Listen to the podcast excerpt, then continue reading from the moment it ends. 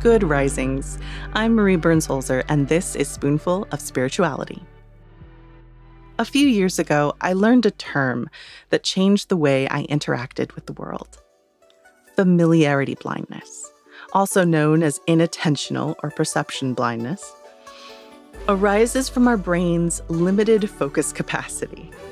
If something is familiar, it is much more probable that we will simply accept whatever it is that we see, even to the extent that we won't notice obvious problems.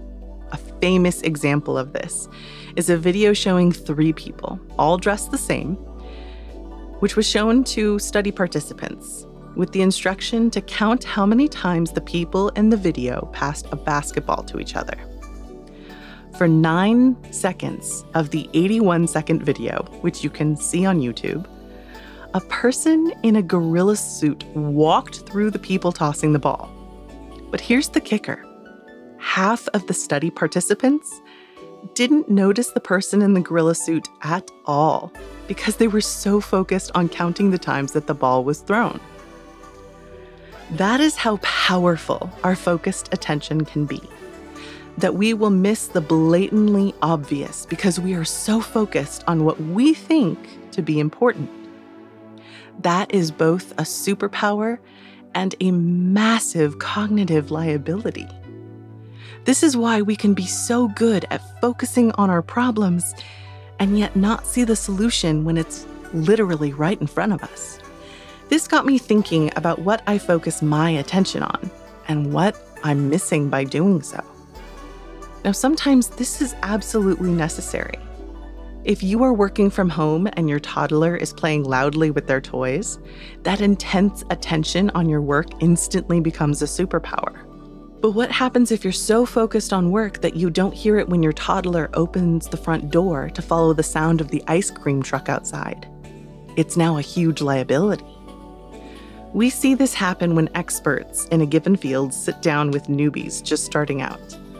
So often, the experts are so knowledgeable and so detail oriented that they forget just how much the newbie doesn't know, so they tend to speak over their heads.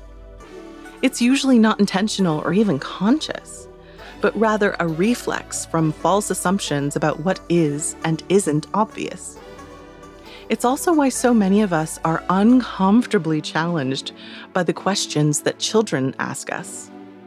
They don't know the social norms and thus just ask whatever is on their minds, typically with no malice or rudeness intended. They are simply curious. And if they feel safe enough to ask a question, I view that as an honor that they feel safe with me. Sincere inquiry should always be welcome and answered with honesty and clarity, regardless of age. What surprised me most about this idea, though, was the spiritual power and freedom I found in knowing about familiarity blindness. This power comes from the awareness that we are all subject to this hindrance of our perception, and that I must be open to the fact that I do this too. That my own perception is limited and fallible, which means that there are truths just beyond what I currently know or notice, let alone understand. Now, I don't know about you, but that is both sobering and really exciting.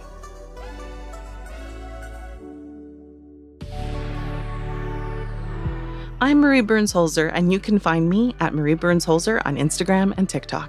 Thank you so much for listening today. If you enjoyed this episode of Spoonful of Spirituality, please be sure to check out the other Good Risings offerings available in our feed. Now go be excellent to yourself and to each other.